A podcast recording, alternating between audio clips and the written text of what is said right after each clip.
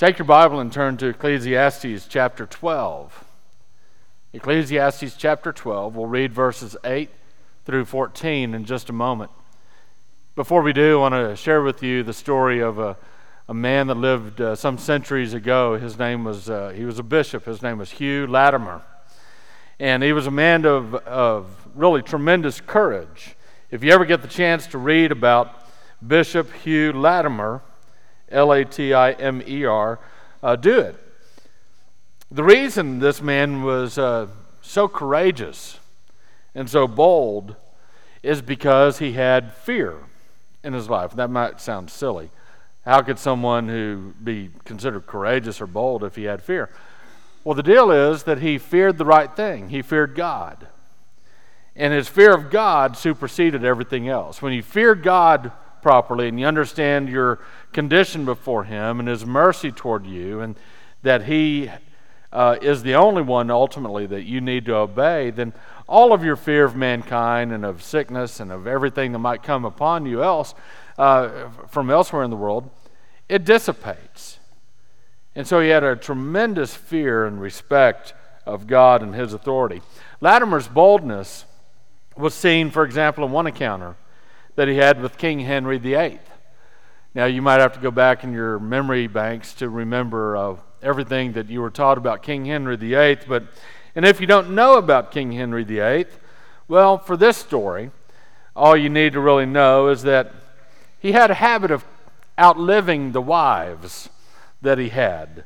Um, in fact, if he couldn't get an annulment from a wife, he would uh, have that wife's existence uh, short circuited, we might say. Uh, it was sort of an amazing thing, really. But and King Henry VIII, uh, he had a, not, a lot of uh, extramarital affairs as well. And that's where Bishop Hugh Latimer entered the scene. On New Year's Day, the custom at the time was for important men who might gain an audience with the king to go into the king's presence and give the king an expensive gift. But one year, Latimer presented King Henry with the New Testament.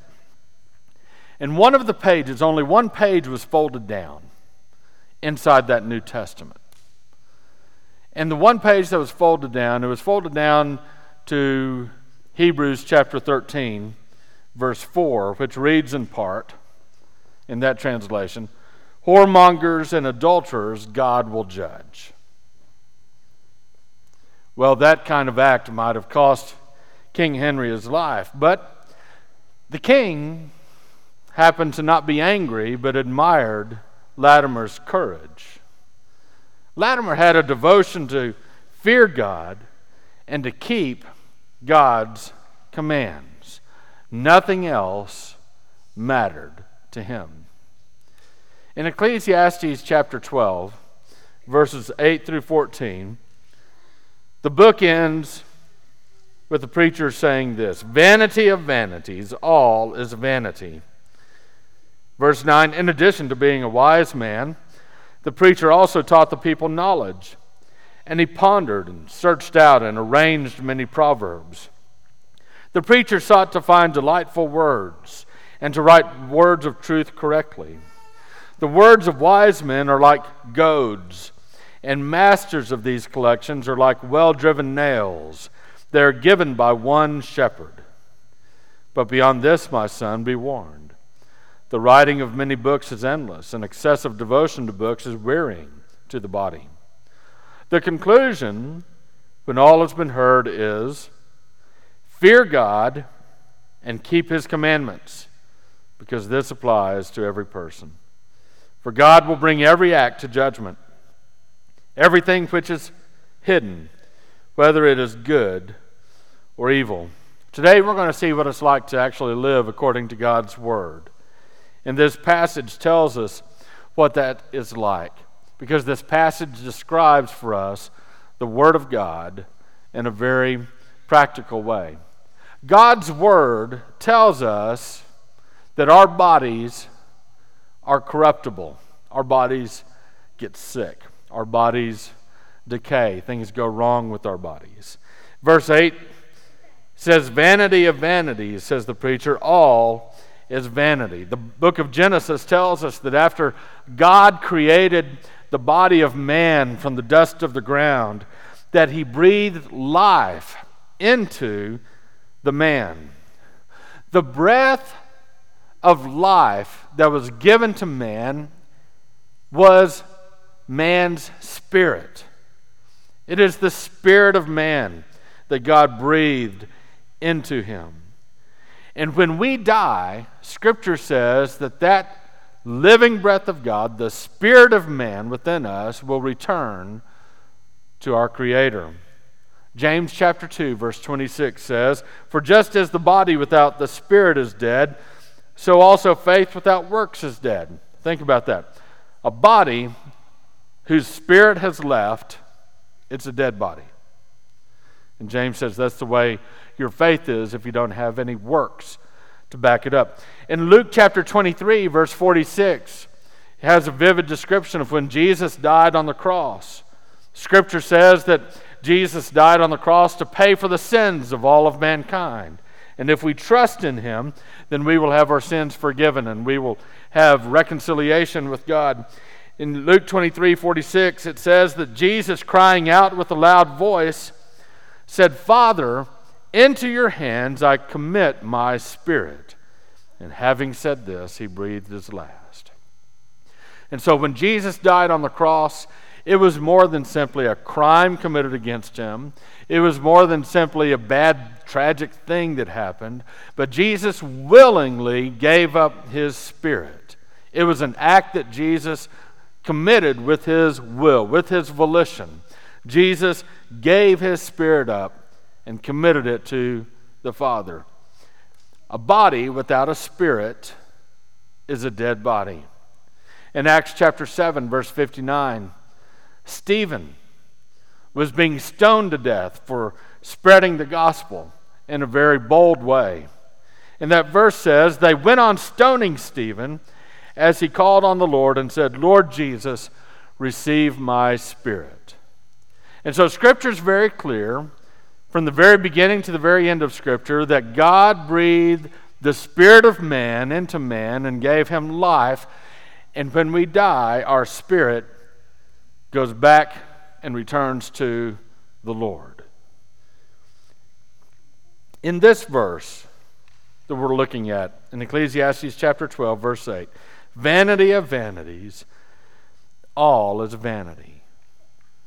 The preacher, Solomon, the preacher, is reiterating the theme of the book of Ecclesiastes. And what he's saying is this that on the surface, it seems that everything you do in life is vain. It seems like everything that you do in life is worthless. Solomon's been looking at this apparent vanity of life at, very, at numerous different angles. And so, whatever it is you consider doing, whatever it is that you consider important, you know, football season's about to begin. Dallas Cowboys are about to start playing football. And all of our favorite colleges, we have the greatest hopes for all of our favorite colleges playing football. In the end, does it really matter? A hundred years from now, when we're all dead and gone, will it really matter what happened in the upcoming days for football season? No. You think about any other thing in life, you think about all the money you might make. Does it really matter in the end? A hundred years from now, when you're dead and gone, does it really matter how much money you made? Not at that point, not to you. You think about all the things that we consider important. And we have to agree with Solomon, it, it, on the surface, it looks like it's all in vain. What's the point? The rich man and the poor man both die and go to the same grave. So it's worthless to make wealth your life's pursuit. The same thing can be said of any type of pleasure, every other type of worldly pursuit. Even if you consider yourself to be incredibly altruistic and you're able to uh, do things in such a way that would outlive yourself, you're able to build a great business or a great kingdom that would outlive yourself. Even if you pursue those things that might outlive yourself, that might benefit a generation that follows you, even that could be in vain because you don't know what's going to happen to the things that you built. It will be left in the hands of people who follow you, and they might destroy it or cast it aside. Logic dictates that the only thing worthy of pursuing in this life is whatever will benefit you for all eternity. If you could find something that would benefit you for all eternity, that would be the thing you should pursue in this life. And so it seems like everything on this earth is vanity. But we've got to remember there's more than just what's on this earth. We must not forget the invisible God because He is always present, He is always just, He is always right. And the only way to receive benefit throughout eternity is to believe in Him and devote yourself to Him. You see, your earthly body is corruptible. It's affected by sin, it's affected by sickness, it's affected by death. But for the Christian, for the one who trusts in the Lord and in His Son whom He sent, that person will be gloriously resurrected one day. The Bible says that if you believe in Christ, you will be given an incorruptible, immortal, resurrected body. Your dead, lifeless, spiritless body will once again be renewed, it will be recreated, it, will be given a spirit once again. Your resurrected body will be absolutely immortal, it will never get sick, it will never die. In 1 Corinthians chapter 15 verse 53 it says, "For this perishable, talking about our bodies, this perishable must put on the imperishable, and this mortal body must put on immortality." You know, if there was nothing more than this life, then we would be forced to conclude that everything is in fact vain and worthless. But if you believe in Jesus, death is not the end. Death is not the end. That same chapter in 1 Corinthians 15, verses 54 and 55 say, Then will come about the saying that is written, Death is swallowed up in victory. O death, where is your victory? O death, where is your sting? The only person that can say, Death, where is your victory? Death, where is your sting? is the person who has the absolute assurance that death will not be the final word. Death is simply the final enemy that Christ has conquered. And someday we'll experience the fullness of a resurrected body. God's Word is the truth that you and I need to know. Verse 9 says, In addition to being a wise man, the preacher also taught the people knowledge, and he pondered, searched out, and arranged many proverbs. Solomon the preacher actually set a standard for those who would teach the Bible, for those who would preach the Bible. If you're going to be someone who would share God's word with others, Solomon tells you right here how to do it. It says first that he pondered. This means that he asked questions that other people miss. He doesn't just let things go and he reads something in Scripture and say, well, that's just confusing. I'll just sort of blow past it and and uh, not even give it any consideration. No. If God said it in His Word, it must be important enough to figure out.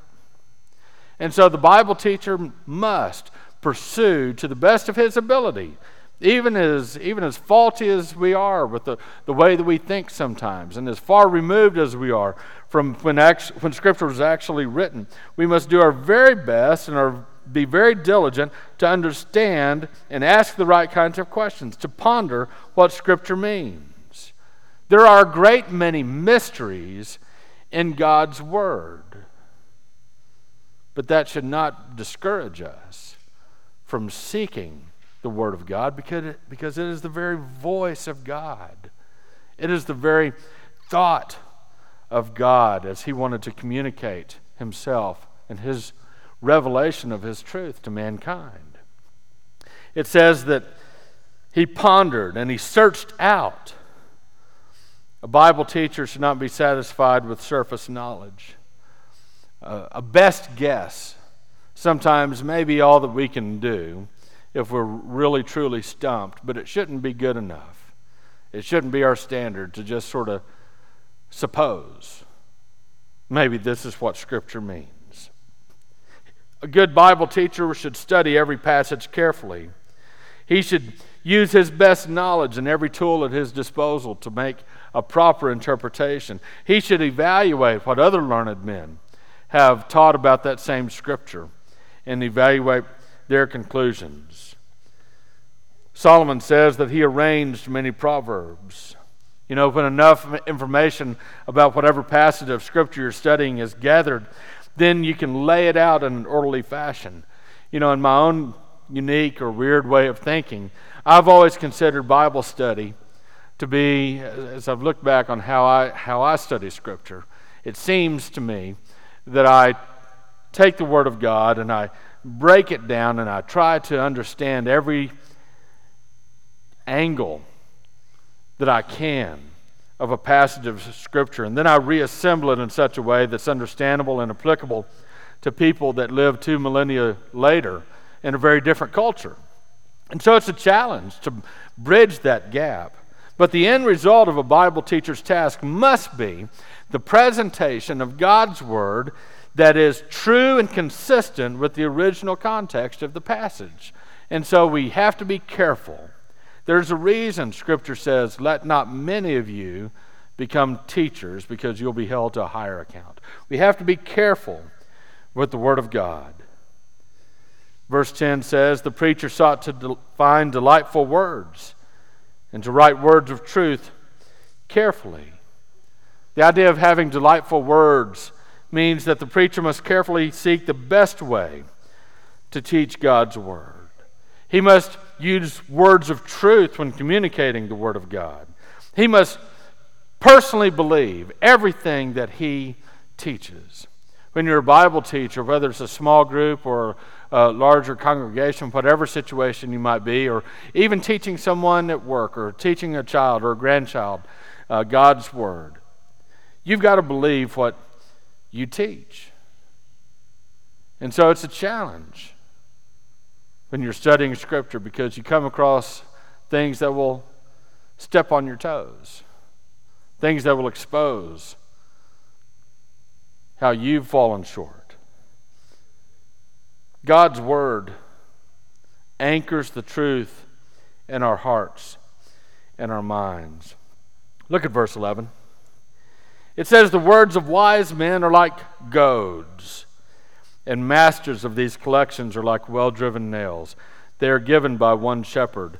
I don't know the last time that you ever used a goad. If you did, you're probably a farmer or a rancher. Um, but uh, uh, this verse actually describes what the preacher intends to accomplish. A goad is a rod, and it has at the end of the rod iron spikes or uh, sharpened ends. And you've seen those, perhaps you've seen uh, different types of tools that you'd use in the, in the garden to dig up the soil, and it has spikes on the end. Think of something like that, except this is used to poke your cow. This is used to prod your ox, to get that ox to go in the direction that you want it to go. Saul of Tarsus, he resisted God. And Jesus came to him in a miraculous way, in a, in a, in a very unique way, and blinded him on the, on the road to Damascus. And, and uh, Saul didn't know what was going on, and a voice came from heaven, and it was Jesus speaking in Hebrew. And Jesus said to him, Saul, Saul, why are you persecuting me? It is hard for you to kick against the goads. What in the world does that mean? It means that Jesus, it was as if Jesus had a goad, this stick with, with this rod with the pointy iron endpoints that, and he was trying to get Saul to go in a certain direction. And all Saul wanted to do was kick against the goad. Who's going to get hurt there? Saul is. Saul was kicking against the goads. Finally, Saul gained relief when he submitted to God. This verse talks about how the Word of God, when it's in the hands of a good Bible teacher, it is like a goad A good Bible teacher will use God's word to drive people into the presence of God. You see, if your heart is receptive, the word of God will light a fire under you. It will make you reflect. It will cause you to act. It will keep you from making bad decisions. It will show you the right way to live if you're receptive. If you're not and you're exposed to the Word of God, it will be like a goad and it will be painful. But nevertheless, the standard remains the same. There's a way in which God wants you to live. In Psalm 119, verse 105, it says, Your word is a lamp to my feet and a light to my path. The Word of God is very effective. But false teachers will use God's holy Word for unholy purposes. They will use God's Word to destroy someone's life. They will use God's Word to denigrate people. They will use God's Word to drive people to despair, holding up an impossible standard that no one can ever seem to reach and they'll use God's word to guilt people. Guilt people into benefiting the false teacher somehow, either through money or through some type of sexual favors or whatever other thing the false teacher is using the Word of God for. But a good Bible teacher, his simple desire is to show, God, show God's people how God's way of living is so much greater than man's. And you make your own decision how you want to live in life. But the Word of God will guide you in the right direction. If you want to resist God's Word, it will be like a painful goad, upholding the right way to live. Verse 11 says that masters of these collections are like well driven nails. We know what a nail is. We're more familiar with that than a goad. A well driven nail is something that secures two items together. You want to hang something on your wall, you put a nail and you hang it into the wall. You nail it into the wall and it hangs there on the wall. You need to put two pieces of wood together, you get a nail or a screw, and it keeps those pieces of wood together. It secures one thing to another. What's Solomon saying? He's saying a good Bible teacher secures the truth of God's word firmly into the minds and hearts of God's people. If you have a receptive heart and you're not kicking against the goads and you're submitting to God's word, then God's word, the more you expose yourself to God's word, the more it will be implanted into your heart, implanted into your mind, and you'll benefit from it. The psalmist said in 119, in Psalm 119, verse 11, Your word I have treasured in my heart, that I may not sin against you. Solomon says that they are given by one shepherd. They are given by one shepherd. These goads, these well driven nails, these teachings from the Word of God, they have one ultimate source, and it is our shepherd. You see, God's truth is not just the preacher's truth, it's given by one shepherd. If you come to church on Sunday and you hear me simply doing nothing more than spouting my opinions, then I've failed you and you've wasted your time. It is my job as an under shepherd to simply tell you what the great shepherd has said in his word. The Word of God is given by one shepherd, and it's not me, it's not any other human preacher. It is the great shepherd, it is the Lord. And when a Bible teacher speaks, he is to speak with authority that is given to him from God. God's Word also is the truth above all the teachings of man. Verse 12 Solomon writes, But beyond this, my son, be warned. The writing of many books is endless, and excessive devotion to books is wearing to the body. You know, it seems like everybody has advice these days. Everybody's an expert. Everybody has a book, or everybody has a platform upon which they can spew whatever kind of opinion that they have on politics or religion or anything else. In fact, that's what social media really is. It's simply a platform, a little platform that you can stand upon and you can yell as loud as you wish. And all of your followers can hear whatever you've said, see whatever recipe you've shared, or any other kind of truth or falsehood that you've given. Everyone's an expert these days, everyone has advice. And there are philosophies of life that are the newest and best way of living. A few years ago, The Secret came out. Everyone's going to read the book about The Secret. And guess what? Once you read the book about The Secret, by definition, it's no longer a secret. Uh, and so something new has to come along to replace The Secret. And something new will come along after that. Everyone has a, a new way of looking at life because everybody is a great philosopher, apparently. Every few years or every few months, something new comes along, and it's the newest, greatest thing. But a long time ago, the Apostle Paul, in some of the last words that he ever wrote that we know of, he wrote these words For the time will come when they will not endure sound doctrine, but wanting to have their ears tickled they will accumulate for themselves teachers in accordance to their own desires and will turn away their ears from the truth and will turn aside to myths. You can get all the books in the world. You can go down to the library and check out every book you can find, and you can read every opinion that you can come across. And none of it will ever measure up to a book that you already have in your possession, which is the Bible. It is the Word of God. The Word of God is so easily in our possession that you don't even have to have a physical Bible. You can get it on your phone or your tablet or on the internet. It is such an easy possession for us to obtain that even if you can't read, you can have a Bible today. Technology has made it available for audio uh, books or audio Bibles to be granted to us so that we can have it read to us. Some of it even in dramatic fashion with the storm in the background as Jesus walked along the waters. The Word of God is available to each person. The words of the shepherd are above all other words. There might be new innovations, there might be new technologies, there might be new scientific discoveries.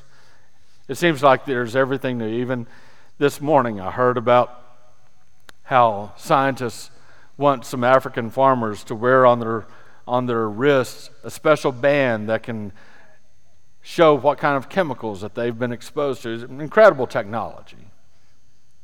There might be new things here and there, but beneath it all, the human experience has always been the same. There's nothing new really under the sun. And because the human existence and experience is universal and timeless, that means the Word of God is universal and timeless. In 1 Peter chapter 1, we read, For you have been born again, not of seed which is perishable, but imperishable. That is, through the living and enduring Word of God.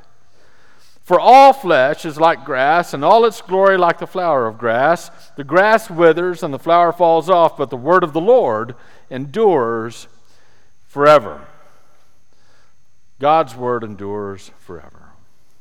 And His word teaches us the goal of life to fear God and to keep His commandments. Verse 13 says, The conclusion, when all has been heard, is fear God and keep His commandments because this applies to every person. To fear God and keep His commandments applies to the most famous person that you can think of, and it applies to the lowest person that you don't even know about. To fear God and keep His commandments applies to the wealthiest and to the poorest. It applies to the wise person. It applies to the person who's not very smart. To fear God and to keep his commandments. If you want to live a wise life, you start by fearing God. Psalm 110, verse 11 says, The fear of the Lord is the beginning of wisdom. A good understanding have all those who do his commandments. His praise endures forever. What's that mean to fear God? To fear God, properly understood, means that you reverently submit to Him. It means that you see yourself in light of His holiness and His righteousness, and you found yourself to be lacking. You have fallen short, and you know it. And therefore, you call out to God to have mercy on you. And He hears your prayer, and He reconciles you to Himself through Christ. Oswald Chambers wrote the remarkable thing about fearing God is that when you fear God, you fear nothing else. Whereas if you do not fear God, you fear everything else. Earlier in this message, I told you about Bishop Hugh Latimer. What a bold man he was because he feared God. On another occasion, he was preaching in his church, and King Henry was in the audience. And Latimer spoke his mind very plainly that day, and King Henry was not amused. He was very upset about it. The whole sermon displeased Henry. And so, after the message, Hugh Latimer was commanded to preach again on the next Sunday and to make an apology for offending the king. And so, when that next Sunday arrived, after Latimer read the text from God's Word, he began his sermon like this Hugh Latimer, do you know before whom you are this day to speak? To the high and mighty monarch, the king's most excellent majesty, who can take away your life if you offend him. Therefore, take heed that you speak not a word that may displease him. But then, you Consider well. Do you not know from whom you come, upon whose message you are sent?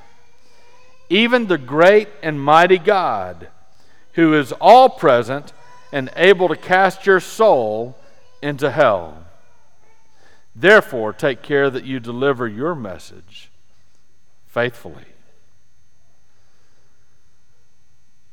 The crowd wanted Latimer to fear the king. But Latimer feared the true king, and he preached his message with boldness.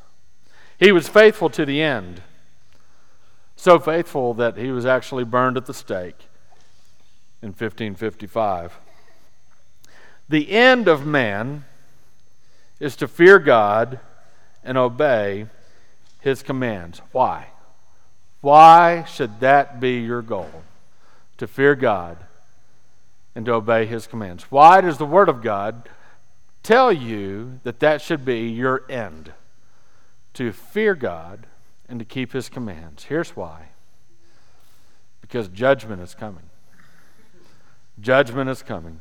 Verse 14 says, For God will bring every act to judgment, everything which is hidden, whether it is good or evil. Sometimes I've had Christians ask me, Do you think on Judgment Day that God is going to sort of replay our life, even the hidden parts of our life, so that everybody can see every little thing that we even did in secret?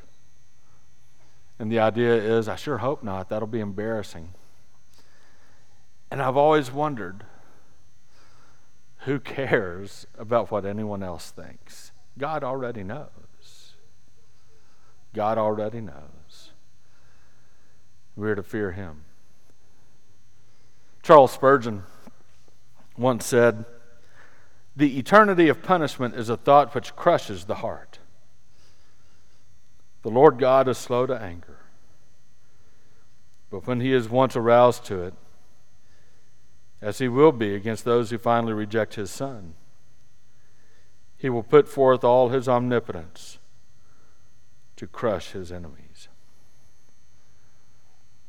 God has given us a brief moment in time to turn away from our sin and to trust the Lord Jesus Christ for salvation. Today is the day for salvation. Today is the day of God's mercy. If you wait, it may be too late.